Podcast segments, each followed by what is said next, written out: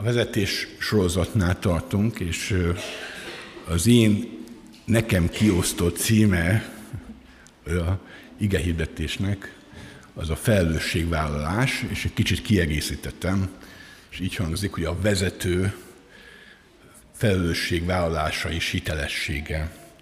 És olvasom az igét, ami elindít minket a gondolkodásban.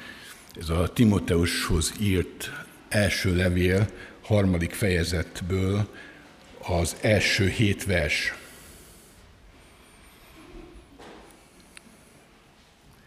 Igaz beszéd ez, ha valaki püspökségre törekszik, szép feladatra vágyik. Szükséges tehát, hogy a püspök legyen fedhetetlen, egyfeleségű férfi, megfontolt, józan, tisztességes, vendégszerető, tanításra alkalmas, nem részeges, nem erőszakos, hanem megértő, a visszaelkodás kerülő, nem pénzsóvár, olyan, aki a maga háza népét jól vezeti, gyermekeink engedelmességben és teljes tisztességben neveli. Mert ha valaki a maga háza népét nem tudja vezetni, hogyan fog gondot viselni Isten egyházára? Ne újonnan megtért ember legyen, nehogy felfuvalkodva az ördöggel azonos ítélet alá essék. Szükséges, hogy a kívülállóknak is jó véleményük legyen róla, nehogy gyalázatba és az ördög csapdájába essék. Előre bocsájtom, hogy a kiosztott ige folytatódik a diakónusokkal, de én azt, ezt azért nem veszem most be, mert egyrészt nem szeretnék különbséget tenni jelen pillanatban a presbiterek és a diakónusok között, nem vállalkozom arra, hogy ennek a kettő tisztségnek az elemzésébe fogjak, mert valami más szeretnék, és szeretném ezt a, az igét, illetve a püspökséget kiterjeszteni, nehogy itt a jelenlévők közül olyan nem tudom hányan, mondjuk 25 főn kívül mindenki hátradőljön, hogy hát én nem vagyok püspök, tehát akkor most ez rám nem vonatkozik. Úgyhogy szeretném ezt kiterjeszteni, ezt a szót, ezt majd mindjárt elmondom. De ha megnézitek ezt a felsorolást, kettő kivétellel, ö, ö, nem hiszem, hogy bármelyikünk azt mondaná, hogy ez nem rám vonatkozik. Ugye mit olvastam? Hogy legyen fedhetetlen, legyen megfontolt, legyen józan, legyen tisztességes, legyen vendégszerető, legyen tanításra alkalmas, nem részeges, nem erőszakos, megértő, viszálykodás kerülő. Hogy azt olvastam, hogy szükséges, hogy a kívülállóknak jó véleményük legyen róla, nehogy gyalázatba és az ördög csapdájába essék. Vajon melyikünk mondhatja azt, hogy ez rám nem vonatkozik, mert én nem akarok püspök lenni. Úgyhogy nagyon fontos az, hogy, hogy tudjuk azt, hogy akkor, ha ránk is vonatkozik, akkor valahogy a püspökség is vonatkozik ránk. Két dolgot nem olvasnék fel. Az egyik a, az egyfeleségű férfi, ugye erre hölgyek hátra dőlnek, hogy ugye ez már ránk nem vonatkozik.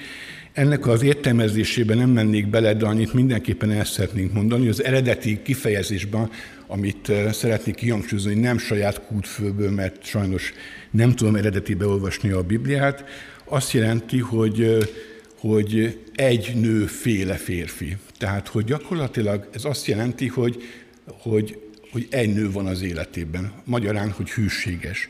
Tehát ez, a, ez az ige mindenképpen a hűséget tartalmazza, a, a másik pedig az if, ifjú korra szóló, mert akkor meg a fiatalok dőlnek hát, hogy akkor nekünk ez így tulajdonképpen elszalad azoknak javaslom, hogy olvassák el a Titusban felsorolást, ami gyakorlatilag szó szerint ugyanaz, kivéve nincs benne a fiatalkorra való utalás, úgyhogy szeretném a fiatalokat is arra biztatni, hogy a hátradőlés helyett most figyeljenek rám.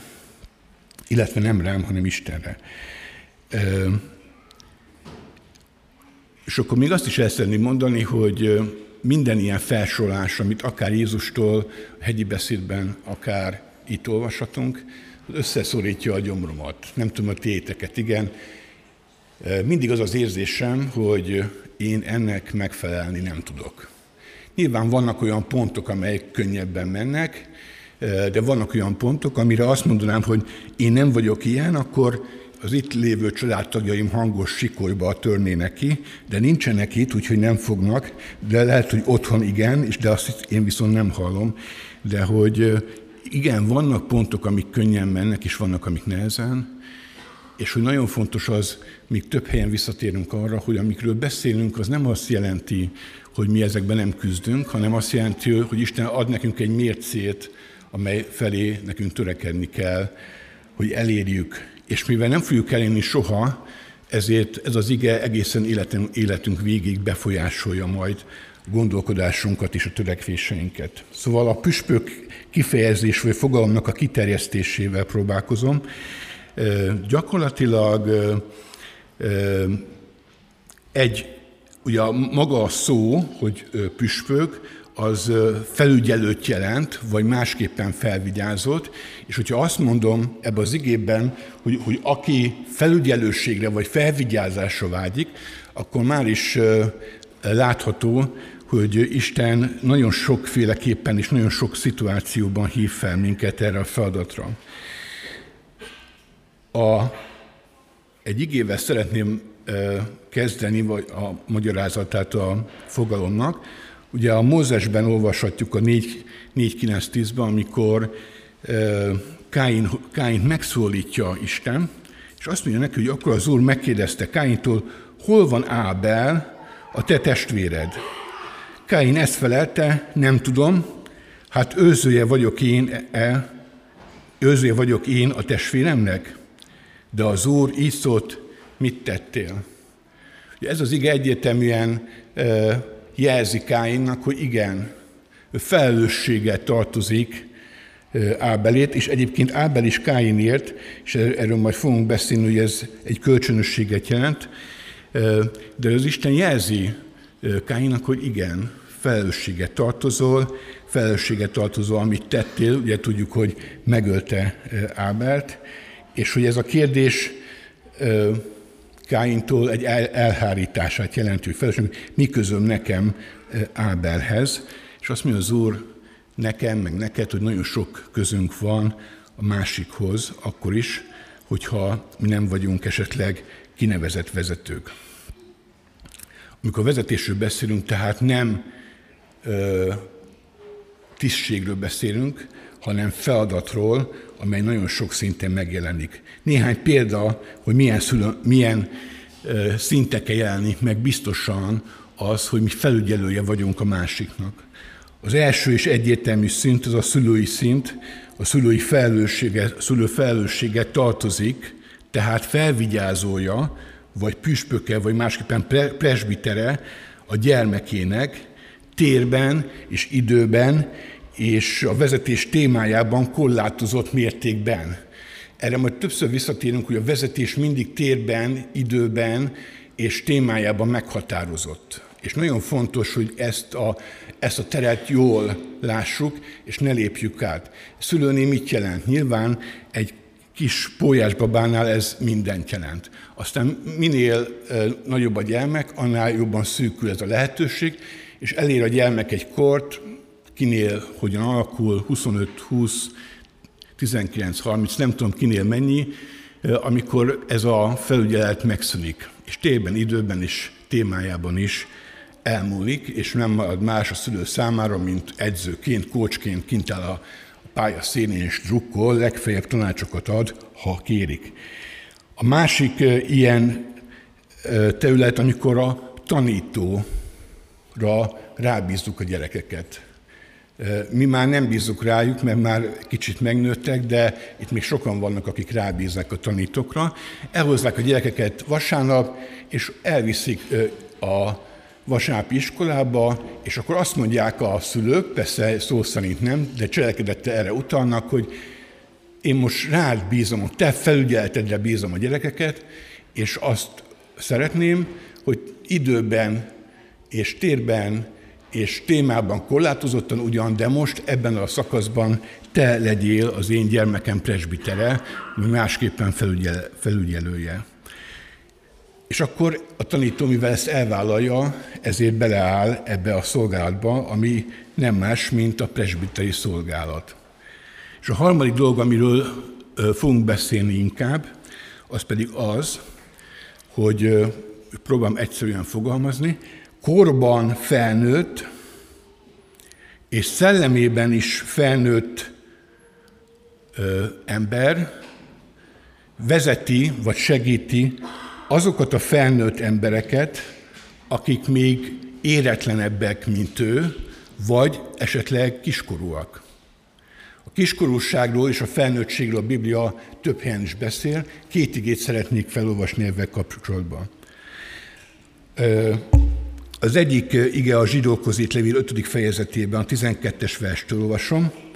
Mert mostanra már tanítoknak kellene lennetek, mégis arra van ismét szükségetek, hogy Isten beszédeinek alapelemeire tanítsanak titeket, és olyanokká lettetek, mint akiknek tejre van szükségük, nem kemény eledere.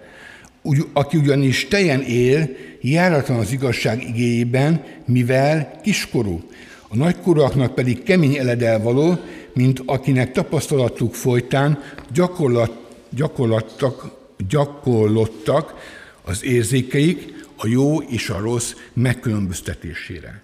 Tehát a zsidóhoz írt levél egyértelműen beszél erről a két állapotról, ami természetesen nem két állapot, hanem ennek vannak fokozatai, de van kiskorúság és nagykorúság, és a nagykorúságban is van érett és kevésbé érett állapot, amit mindig abból tudunk megállapítani egyébként, erről majd többször beszélek, hogy milyen szinten állunk a felelősségvállalással. A gyermeket a felnőttől azt különbözteti meg, hogy a felnőtt felelősséget vállal a tetteiért, a gyermek pedig nem. És ennek természetesen fokozatai vannak, és minél kevésbé vagyunk benne a felelősségvállalásnak a feladatában, annál kevésbé vagyunk felnőttek, és fordítva. A másik ige, amit szeretnék elolvasni, az a római levélből van, a 12. fejezetből, a 11-es verstől. Ez egy nagyon hosszú mondat lesz. És ő adott némelyeket apostolokul, másokat profétákul, ismét másokat evangelistákul, vagy pásztorokul és tanítókul. Miért? Hogy felkészítse a szenteket a szolgált végzésére, Krisztus testének építésére, míg eljutunk minnyáján a hitnek és Isten fia megismerésének egységére, a felnőtt korra, a Krisztus teljességet elérő nagykorúságra, hogy többi ne legyünk kiskorúak, akik mindenféle tanítás szelében ide-oda hányódnak és sodrodnak az emberek csalásától, tévútra csábító ravasságától. Ez még folytatódik a vers, de már ez annyira bonyolult, hogy, hogy itt most kicsit abba hagyom.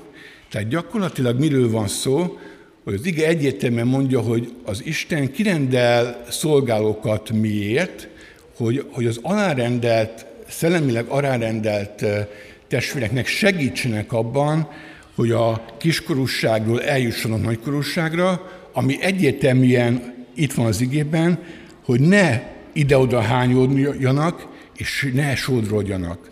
A felnőttségünk egyik jele az, hogy nem sodródunk, a felnőttségünk egyik jele az, hogy egy irányba megyünk, cél szerint megyünk előre, és amikor ez, a, ez az irány nincsen meg, és hol az egyik tanítás, hol a másik tanítás fogadjuk, hol, ezt mondjuk, hol azt mondjuk, akkor avval a gyermeki mi voltunk lép elő. Itt szeretném elmondani nektek, hogy mindannyian gyermekek vagyunk valamilyen szinten. Tehát amikor arról beszélek, hogy kiskorúság, nagykorúság, gyermeki és felnőtti lét, akkor nem arról beszélek, hogy ha valaki felnőtt, az minden helyzetben felnőttként tud viselkedni, hanem azt jelenti, hogy a legtöbb helyzetben tud, de vannak olyan helyzetek, és majd erről is fogok beszélni, amikor kiskorúakként viselkedünk, és akkor bizony kell, hogy mások segítsenek nekünk abban, hogy észrevegyük, hogy bizony most nem vállaltunk felelősséget a tetteinkért, illetve sodródtunk ide-oda.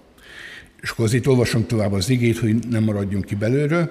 Tehát, hogy többé ne legyünk kiskorúak, akik mindenféle tanítás szelében ide-oda hányodnak és sodródnak az emberek csalásától, tévútra sábító ravasságától, hanem az igazsághoz ragaszkodva növekedjünk fel szeretetben mindenestő ő hozzá, aki a fej, a Krisztus, akiben az egész test egybeilleszkedik, és összekapcsolódik a különféle izületek segítségével úgy, hogy minden egyes tagja erejéhez mérten, közösen munkálja a test növekedését, hogy épüljön szeretetben. Hát szeretném, ha Sámú egyszer ezt nekünk el, elmondaná ezt az igét. Egyébként, hogyha lenne bibliai verseny, hogy melyik a leghosszabb mondat, nem tudom egyébként, hogy melyik, megpróbáltam megkeresni, de nem sikerült én nagy Google huszár vagyok, tehát hogy próbáltam, de nem sikerült, de azt gondolom, hogy a top 5-ben ez biztosan benne van, lehet, hogy több háromba is. Ha mondjuk érettségén ezt feladnák a diákoknak elemzésre, akkor jól kitolnának velük.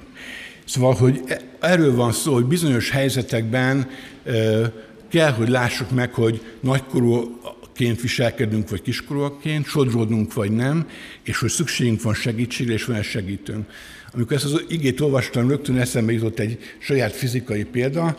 Két évvel ezelőtt barátainkkal megmásztuk a Zengő-hegyet. A Zengő-hegy azért nem egy nagy duranás, mondjuk a Kárpátokhoz képest 500 valahány méter, de ha mondjuk úgy mondom, hogy a meccsek legmagasabb pontja, akkor ez jobban hangzik, de én nem vagyok egy nagy zengőmászó, meg egyáltalán semmilyen mászó nagy nem vagyok, tehát nekem nagy erőfeszítésbe került, és akkor gyakorlatilag hirtelen az a helyzet támadt elő, hogy 20 emberre másztuk meg a zengőt, és 19 ember hirtelen az én felül felvigyázom lett, az én presbiterem lett, nehogy lecsúszak, vagy leguruljak, valamilyen végzetes baleset érjen. Főleg volt két barátom, aki úgy mellettem ment, és úgy, hát nem tudom mennyi, mennyire állt görcsbe a hasok, hogy most itt történik-e valami, de hogy nekem az nagyon jó volt, hogy ott volt a segítség. Egyébként nem kellett segítség, tehát segítség nélkül másztam, meg jöttem le, de hogy ott voltak, és biztosítottak arról, hogyha elesnék, akkor, vagy megcsúsznék, akkor mellettem vannak, ez nagyon jó volt, szóval ott a Zengőhegyen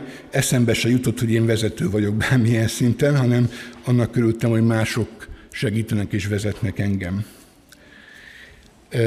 A központi fogalma tehát a vezetésnek, a felvigyázásnak a felelősségvállalás és a hitelesség. És ugye arról beszéltem, hogy a felelősségvállalás az a felnőtti létnek a, a leg, egyik legfontosabb ismérve. Néhány példát szeretnék olvasni a Bibliából, amikor bibliai személyek nem vállalnak felelősséget magukért, és abban a helyzetben ők gyermekként viselkednek. Még egyszer hangsúlyozom, hogy én ebbe az, amit olvasok és mondok, én ebben nem ítélem meg ezeket az embereket, mert ugyanúgy bele esek én is. De nem arról van szó, hogy aki vezető, az nem tud beleesni ilyen helyzetekben, hanem arról van szó, hogy tudatosan harcol ellene, és minél kisebb számban szeretné elkövetni, de elkövetjük, ezt be kell, hogy lássuk. Éva és Ádám történetéből olvasom az, az igét. Amikor aztán meghallották az Úristen hangját, amint szellős alkonyatkos sétált a kertben, az ember és a felesége elrejtőzött az Úristen elől a kertfái között. De az Úristen kiáltott az embernek, és ezt kérdezte, hol vagy? Az ember így felelt, meghallottam a hangodat a kertben, és megijedtem, mert mesztelen vagyok, és ezért elrejtöztem. Az Isten erre azt kérdezte, ki mondta meg neked, hogy mesztelen vagy? Talán ettél arról a fáról, amelyről azt parancsoltam, hogy ne egyél? Az ember így felelt, az asszony, akit mellém adtál, ő adott nekem fáról, ezért ettem. Akkor azt az Úristen, akkor az, az Úristen ezt kérdezte az asszonytól, mit tettél? Az asszony így felelt, a kígyó szedett rá, ezért ettem. A gyermeki viselkedés tömegét hozza Ádám és Éva, csak néhány teljesség igénye nélkül, amikor elrejtőzünk a másiktól azért, mert nem akarjuk felválni a konfliktust, nem veszük fel a telefont, de ez előfordul, de aztán vissza se hívjuk, vagy a, amikor meglátjuk az imaházba, akkor a legtávolabbi részre próbálunk eljutni, hogy még véletlenül se fussunk össze, akkor az gyermeki viselkedés. Vagy az, amikor azt mondja Ádám, hogy Éva volt. És Éva azt mondja, hogy az ördög volt. Az ördög pedig tudjuk azt, hogy ott meg mindenkit vádol, szóval ebben a szituációban senki nem volt hibás, bizony csak, biztosan csak a Jóisten természetesen, senki nem volt hibás, mindenki hárította a felelősséget. A felelősséghárítás, a magyarázkodás, a, a hiba el nem ismerése, a bűn el nem ismerése, tipikusan gyermeki viselkedés. Ebből ö, láthatunk Ádám és Évának a a viselkedésében, Itt ők úgy viselkednek szellemi, lelki szempontból, mint gyermekek. A másik példa Káin, ugye, aminek, akinek a történetét már olvastam, aki szintén elhárítja a felelősséget, és azt mondja, hogy mi közöm nekem Ábelhez. A következő pedig Jónás, itt már szerintem egyszer-kétszer elmondtam nekem, Jónás az én kedvenc, egyik kedvenc szereplőm. Nincs jó marketingi egyébként a keresztény gyülekezetekben, de annyira tudok vele azonosulni. Szóval Jónás annyira gyerek tud lenni, amikor megszólítja az úr, hogy menjen Tázicba, és, vagy Ninivébe, és akkor ő azon nyomba Tázicba megy, és akkor aztán megszólítja az úr, akkor belekerül bánába, akkor ott aztán megtér, aztán kiköpik, aztán hirdeti az igét, megtérnek, milyen jó lenne, hogyha én, amikor hirdetem az igét, megtérnének, szóval azért jó kis proféta volt Jónás, és aztán mit csinál a végén, meg duzzog. És az duzzogás is teljesen gyermeki viselkedés. Na erről órákat mondom a feleségem, ha ő állna itt. Szóval a duzzogásban nagyon erősek tudunk lenni, tudjuk csinálni. Nem is olyan nagy baj, csak korlátozzuk, mert, mert kell, hogy tudjuk, hogy duzzogás az nem felnőtt viselkedés, hanem gyermeki viselkedés. És végül Pétert szeretném még kiemelni, amikor ugye Péter a az egyik legnagyobb apostol, vagy legnagyobb apostol is tudott gyermekként viselkedni. Olvasom a, az igét a Galata 2-ből, ezt ugye Pál mondja, hogy amikor pedig Kéfás Antiókiába jött, nyíltan szembeszálltam vele, mivel okot adott arra, hogy megfedjem. Mielőtt ugyanis odajöttek néhányan Jakabtól együtt evet a pogányokból lett hívőkkel, amikor pedig azok megérkeztek, visszahúzódott, és elkülönült, mert félt a zsidók közül való hívőktől, képmutató módon viselkedett vele, vele együtt a többi zsidó is, úgyhogy képmutatásukba még Barnabás is belesodrodott, de amikor láttam, hogy nem az evangélium igazságának megfelelően egyenes úton járnak, mindannyiukat előtt ezt mondtam Kéfásnak, ha te zsidó létedre, pogánymódra és nem zsidó módra élsz, hogyan kényszerítetted a pogányokat, hogy zsidó szokás szerint éljenek. Ebben a viselkedésben vannak gyermeki elemek, például amikor visszahúzódik, vagy például nem egyenes úton jár, vagy éppen a képmutatás, az nem egy felnőttnek a viselkedése, de remélem nem kell többet elmondani, hogy ez nem azt jelenti, hogy én Pétert emiatt elítélem, mert saját magamat is el kell, hogy ítéljem, de hogy mindenképpen elgondolkodtató az, hogy mindenki tud gyermekként viselkedni, és amikor arról beszélünk, hogy vezetés, akkor arról beszélünk, hogy mennyire tudjuk elhagyni a gyermeki működésünket, és mennyire tudunk előrelépni a felelősségvállalásban. És azt gondolom, hogy a felsorlás, amit most mindjárt majd elismétlek, az éppen ez erről, van szó, erről szól, hogy, hogy lássuk meg, hogy mi hogyan állunk a felnőttségben hogy hogyan állunk azokban a dolgokban, amit példaképpen Isten elénk áll. Ugye itt, itt lehet elővenni már is a másik fogalmat, a felelősségvállalás, mert a hitelességet, mert hogy erről szól az a felsorolás, amit az igében láthatunk. Milyen felsorolás van? Ugye van jelleme kapcsolatos felsorolás, feltetetlen, egyfelelősségi férfi, tehát hűséges, megfontolt, józan, tisztességes, vendégszerető, tanítása alkalmas, nem részeges, nem erőszakos, hanem megértő, viszálykodás kerülő, nem pésóvár érdemes végig sorolnod magadban, nem most, csak otthon, imádságban, hogy miben kell erről lépned, mindannyian meg fogjuk találni azt, amiben hiány vagyunk a felnőttségnek és a hitelességben. A másik, a, a családban hiteles, olyan, aki a maga háza népét jól vezeti, gyermekét engedelmességben és teljes tisztségben neveli, mert ha valaki a maga háza népét nem tudja vezetni, hogyan fog gondot viselni Isten egyházára. Itt is teljesen különbözőképpen állunk, de azt szeretném hangsúlyozni, hogy nagyon bátran kijelentem, hogy itt közülünk nincs olyan ember, szülő, aki ne küzdene valamilyen hitelességi problémával a gyerekével kapcsolatban. Aki nem követett volna el hibát, mint szülő, és aminek a hibáival kell szembesüljön akár élete végéig. Nincs ilyen. Ezt nagyon bátran tudom állítani. Ha valaki úgy gondolja, hogy van ilyen, szívesen beszélgetek vele, vagy szeretnék tőle tanulni, de hogy úgy gondolom, hogy ez is egy mérce, aminek nem tudunk így megfelelni, de hogy törekszünk arra, hogy ez így legyen, mert az Úr ezt várja el tőlünk. A harmadik hitelességi kérdés a tapasztalt volt, ne újonnan megtért ember legyen, nehogy felfúvalkodva az ördöggel azonos ítélet alá essék.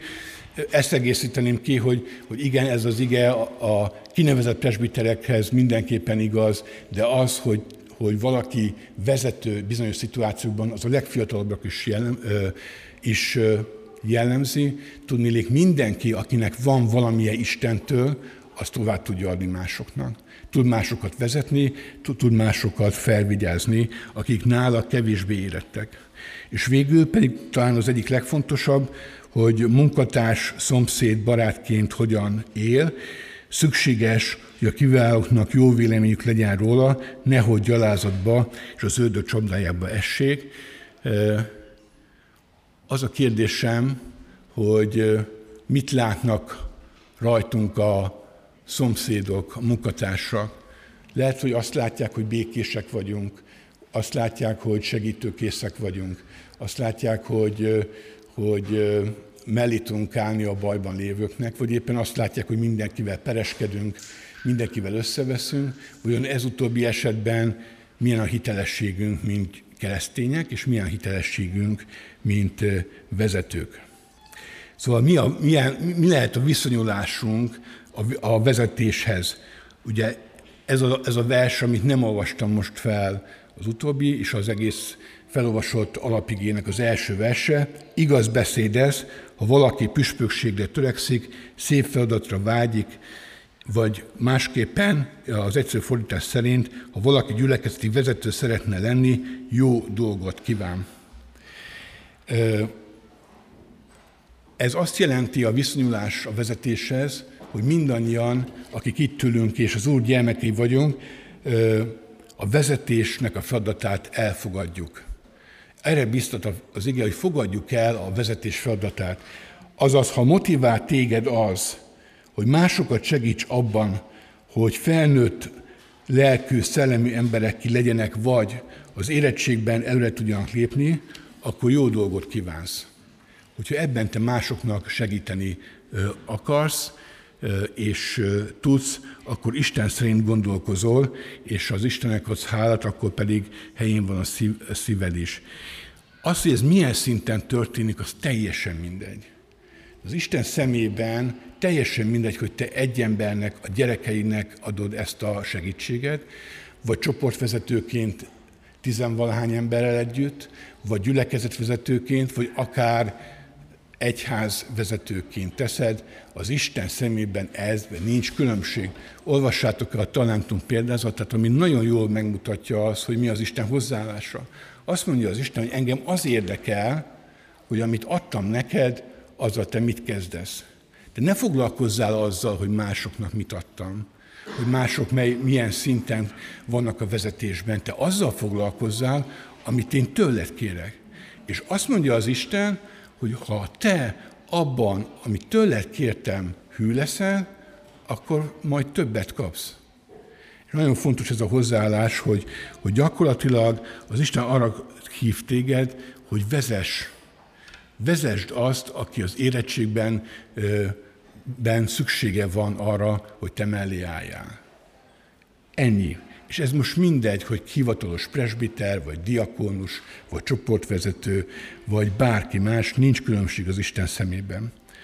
A vezetésnek van jutalma, és, én, és a legfontosabb jutalomban azt tudom nektek elmondani, hogy az az, az érzés, az a betöltött békesség, hogy az Úr szerint jártam el. Ez a legnagyobb jutalom. Amikor engedelmesek vagyunk, annak az a jutalma, hogy, hogy boldogok vagyunk, hogy az Isten munkájában benne lehetünk, de nagyon fontos lehet az is, hogy vannak olyan jutalmak, amit az Isten azért ad, mert, mert szeret minket. Tehát amikor meglátjuk a gyermekeink megtérését, vagy meglátjuk azt, hogy akit mentorálunk, az meg, tud, meg tudta változtatni a gondolkodását, hogy előrelépett, vagy amikor a csoportunkban látjuk a, az igének a hatalmát, akkor, akkor ez, ez egy jó érzés, amit az Isten ad a szívünkben.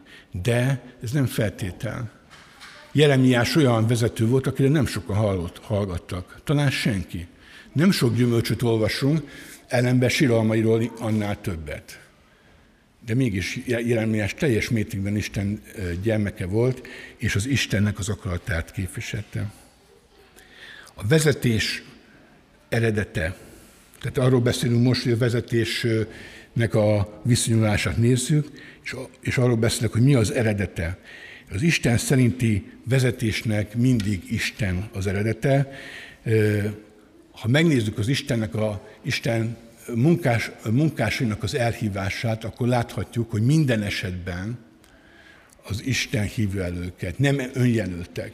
És mindig hozzá csapódik, vagy legtöbbször hozzá csapódik egy olyan érzése az elhívótnak, hogy alkalmatlan vagyok. Gondoljuk bele Mózesbe, hogy elkezd vitatkozni az Istennek, odáig vitatkozik, ezt is azt mondja az Úr, hogy, hogy elég volt. Hát most ezt abba hagyjuk. Vagy amikor Ézsaiás elmondja, hogy én alkalmatlan vagyok, teljesen alkalmatlan vagyok, és az Isten teszi alkalmas. És ez nagyon fontos az, hogy a vezetésben mindig Isten tesz minket alkalmas, alkalmassá, és mindig az ő kegyelme az, ami minket azzá tehet. Az ige így írja a második korintusi levélben, hogy aki pedig dicsekszik, az Úrral dicsekedjék, mert nem az a megbízható ember, aki önmagát ajánlja, hanem az, akit az Úr ajánl. Ez a vezetés mindig Istentől jön, és ennek nagyon fontos része az, hogy mind a vezető, mind az, aki a vezetésbe beleáll, tudja azt, hogy ez Istentől van. Ez mindenkinek kijelentése kerül az adott helyzetben, és akkor békesség van, és nem uralkodás. És az Isten ad lehetőséget arra, hogy a vezetésben mi meg tudjunk állni. Az önjelölt vezetőkkel mindig kudarc van. Erre most csak egy példát szeretnék mondani, illetve kettőt. Az egyik példa, amikor Dávid után két királya ketté válik a, királyság, mert jönnek az izraeli királyok Jeroboámmal, akik azt mondják, hogy ők nekik nem kell az Isten által kijelölt királyok, és jönnek az önjelölt királyok. Az első önjelölt király az Jeroboám volt, és onnantól kezdve minden izraeli király önjelölt volt. És ha elolvasod a királyok könyvét, akkor láthatod, hogy az van leírva, hogy azt tette, amit rossznak lát az Úr. Az önjelöltség az mindig azt jelenti, hogy azt tesszük, amit rossznak lát az Úr. Másik önjelöltség az egy kicsit más, mert nem vezetésről szól, de azért tanulságos. Ez az apostol cselekedet 8. fejezetben, amikor Fülöp van Samáriában, és, és jön a Simon mágus, aki megtér, és aztán pénzt akar fizetni azért, hogy ő is megkapja azt a Istentől kapott ajándékot, ha valaki ráteszi a kezét, akkor azok megkapják a szent lelket. És ugye ennek nagyon komoly következménye lesz, mert ennek a motivációja, ez nem Istentől volt, idegen tűz volt. Az idegen tűz, amit nem Istentől van, az mindig pusztítás jelent Isten országában. Talán a legfontosabb dolog, és ami nekem nagyon figyelmeztető volt, az az, és ugye mindig, még mindig arról beszélünk, hogy, a vezetésnek milyen alap elemei vannak. A vezető az önmaga is jól vezethető. Tehát egy jó vezető az önmaga is vezethető. És, és ennek az az oka, hogy semmelyik, semmelyikünk nem éri el soha az érettségnek azt a szintjét, amiről a Bibliában olvastunk. Tehát mindig van szükségünk arra, hogy valaki segítsen minket. A másik példa saját életemről szeretném elmondani, és aztán szeretném kiterjeszteni. Én bizonyos szituációkban nagyon-nagyon gyermek tudok lenni. Sajnos ilyen szituáció most volt nemrég az életünkben. Én traumatikus helyzetekben a azonnali reakcióm nagyon rosszak. Tehát le, le, lebénulok, nem, nem viselkedek vezetőként, gyermekként viselkedek, és ebben a helyzetben a feleségem, Kati pedig nagyon józan és nagyon hirtelen jól tud reagálni. És ebben a helyzetben nekem tudnom kell, hogy ez nekem gyenge pontom. És tudnom kell, hogy ebben a helyzetben át kell adnom a vezetést annak, aki, aki felnőttként tud viselkedni. ez egy nagyon fontos önismereti dolog, az Istentől tanulhatjuk meg, hogy mik azok a pontok az életünkben, gyenge pontok, fájó pontok, ahol nem tudunk, nem tudunk felnőttként viselkedni. És akkor ez belátva el kell fogadni másnak a vezetését, akik abban a helyzetben, azokban a pontokban felnőttként tudnak viselkedni.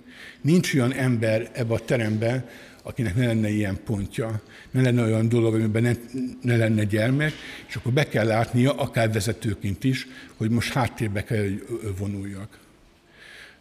Géza, pap Géza szokta mondani, hogy mindig az a vezető, aki legközelebb van Istenhez.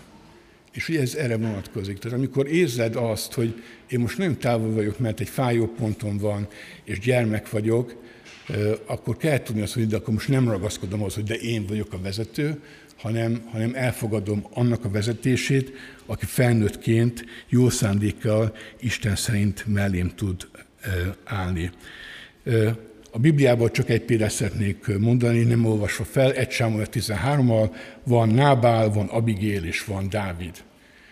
És ugye arról szól a dolog, hogy Dávid menekül a friszteusektől, és odaér Nábálhoz, ahol, akitől kér menedéket, Nábál pedig elutasítja ezt, és hogy ki ez a Dávid, és akkor jön Abigél, aki megérti a, a férjének a butaságát, ugye egy léhűtő emberről van szó, Dávidot pedig le tudja beszélni arról, hogy elpusztítsa őt is, meg az egész családot. Ebben a helyzetben se Dávid, se Nábál nem volt vezető. Ebben a helyzetben egyértelműen Abigail volt a vezető, mert ő viselkedett felnőttként, ő vállalt felelősséget, és ő volt közel Istenhez. Kit vezethetünk? Ez egy nagyon fontos kérdés, és itt jön újra az, hogy a vezetés az időben, térben és témájában korlátozott. A vezető semmiféleképpen nem önkényes dolog.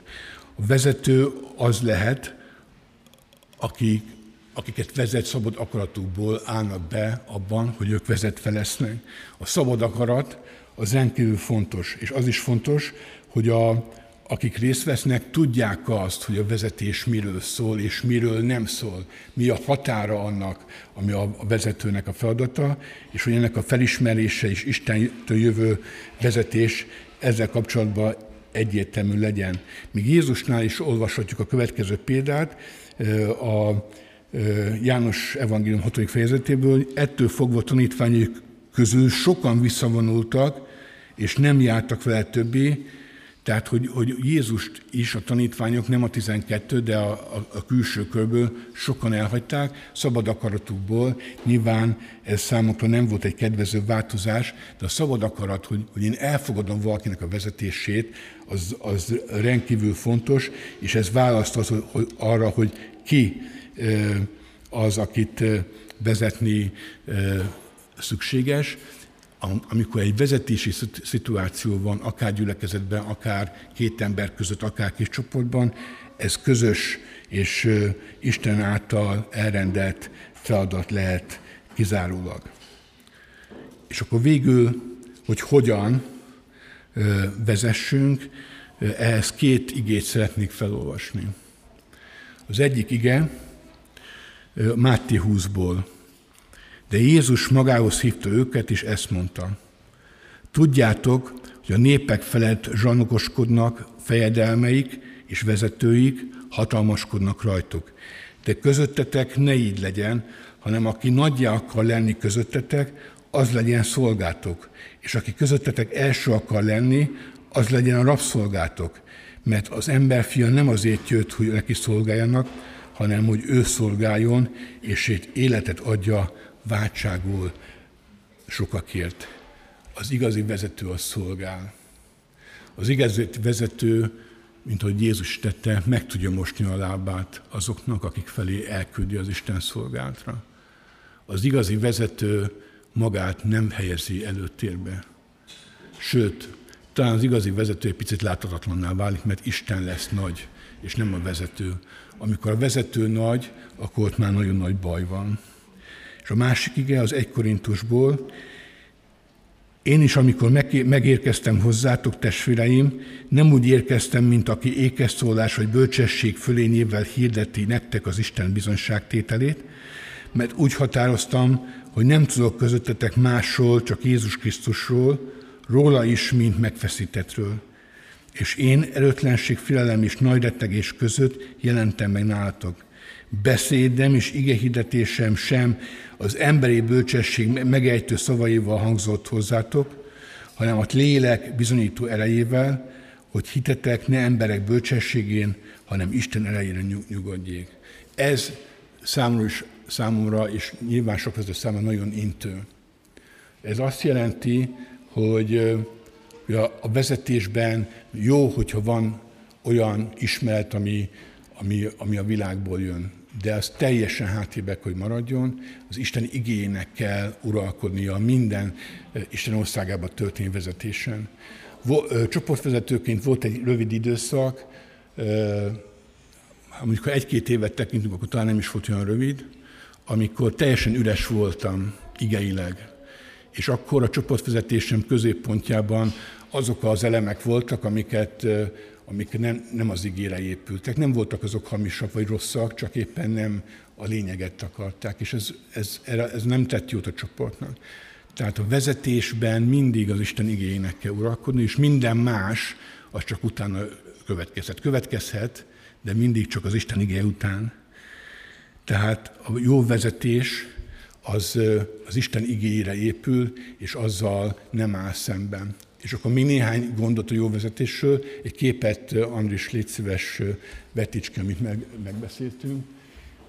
Ezen a képen láthattok egy, egy futóversenyt.